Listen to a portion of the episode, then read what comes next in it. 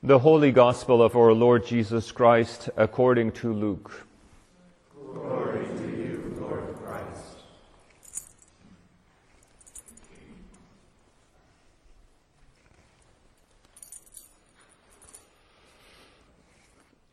At that very time, there were some present who told Jesus about the Galileans whose blood Pilate had mingled with their sacrifices.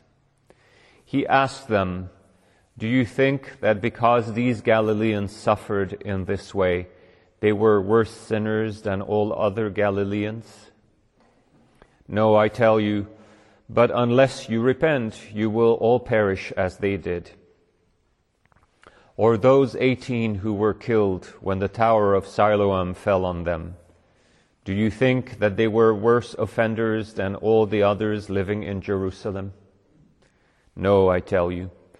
But unless you repent, you will all perish just as they did. Then he told this parable. A man had a fig tree planted in his vineyard, and he came looking for fruit on it and found none. So he said to the gardener, See here, for three years I have come looking for fruit on this fig tree, and still I find none. Cut it down. Why should it be wasting the soil? He replied, Sir, let it alone for one more year, until I dig around it and put manure on it. If it bears fruit next year, well and good but if not, you can cut it down. The Gospel of the Lord. Praise to you, Lord Christ. Please be seated.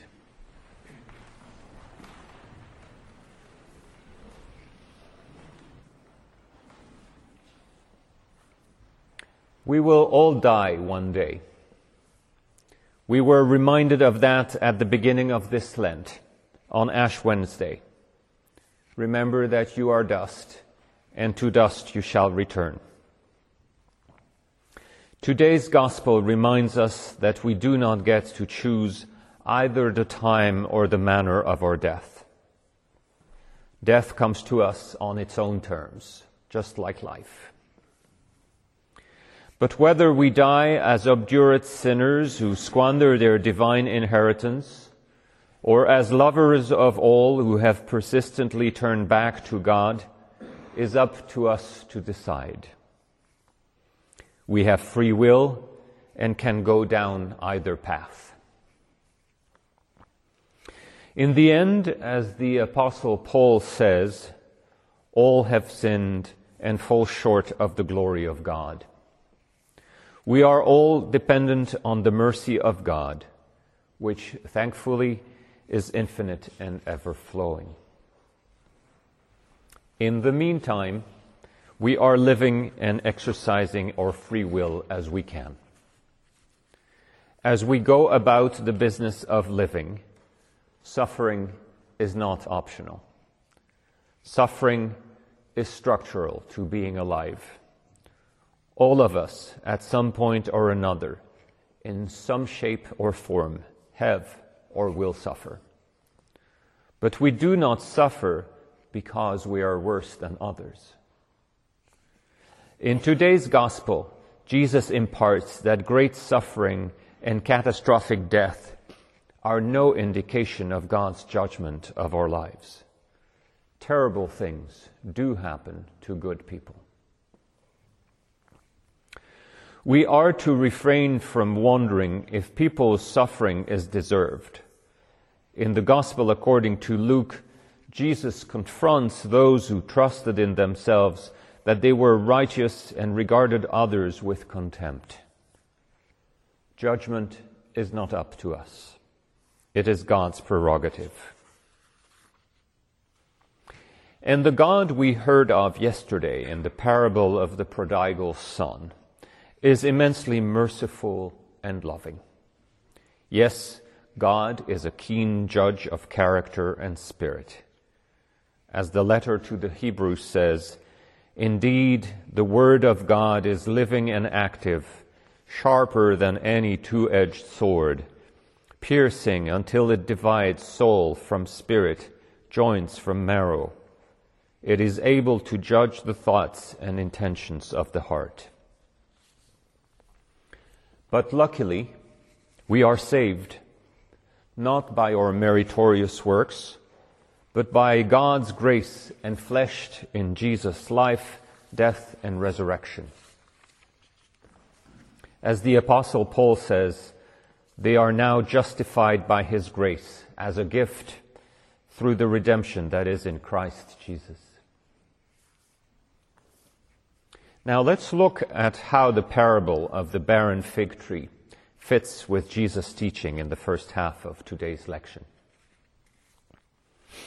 I see the parable of the fig tree as illustrating the dance within God between God's ability to judge and God's ability to show mercy. One way to look at this parable makes the owner God the judge of all, and makes the vine dresser, the gardener, God's the advocate. The owner has a fig tree planted in his vineyard. In the next three years, he comes each year and checks on the tree, seeking fruit, precociously, as it turns out. A fig tree would be somewhat out of place in a vineyard. it uses a lot of root space and casts a large shadow where the vines would be unable to bear fruit themselves. Maybe the owner wanted a shady place for the vineyard workers to rest from time to time. That would be a lavish investment in workers' comfort. But still, he would want the tree to pay for its place by bearing fruit as well as providing shade. Also, in Jewish tradition, a fig tree would not have been expected to bear edible fruit for about three years after its planting.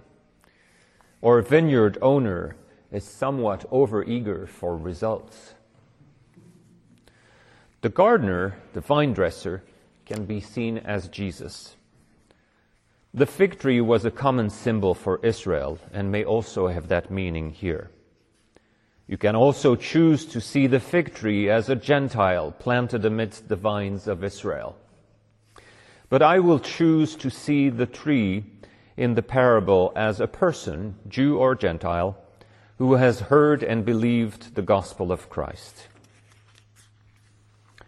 In any case, the parable reflects Jesus offering a chance for repentance and forgiveness of sin, showing his grace towards his believers. The gardener knows the fig tree, understands the fig tree, and wants to give the fig tree its best chance to produce edible fruit. Some see the three years of growth of the fig tree as referring to the period of Jesus' ministry.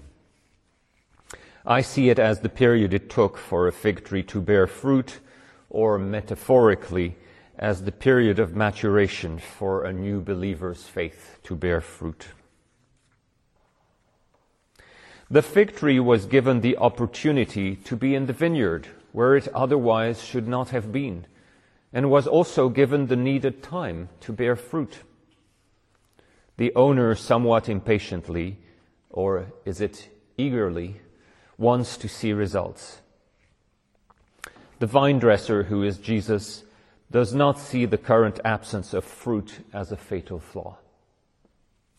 Rather than giving in to, impatient, to the impatience of the owner, the gardener advocates for the fig tree.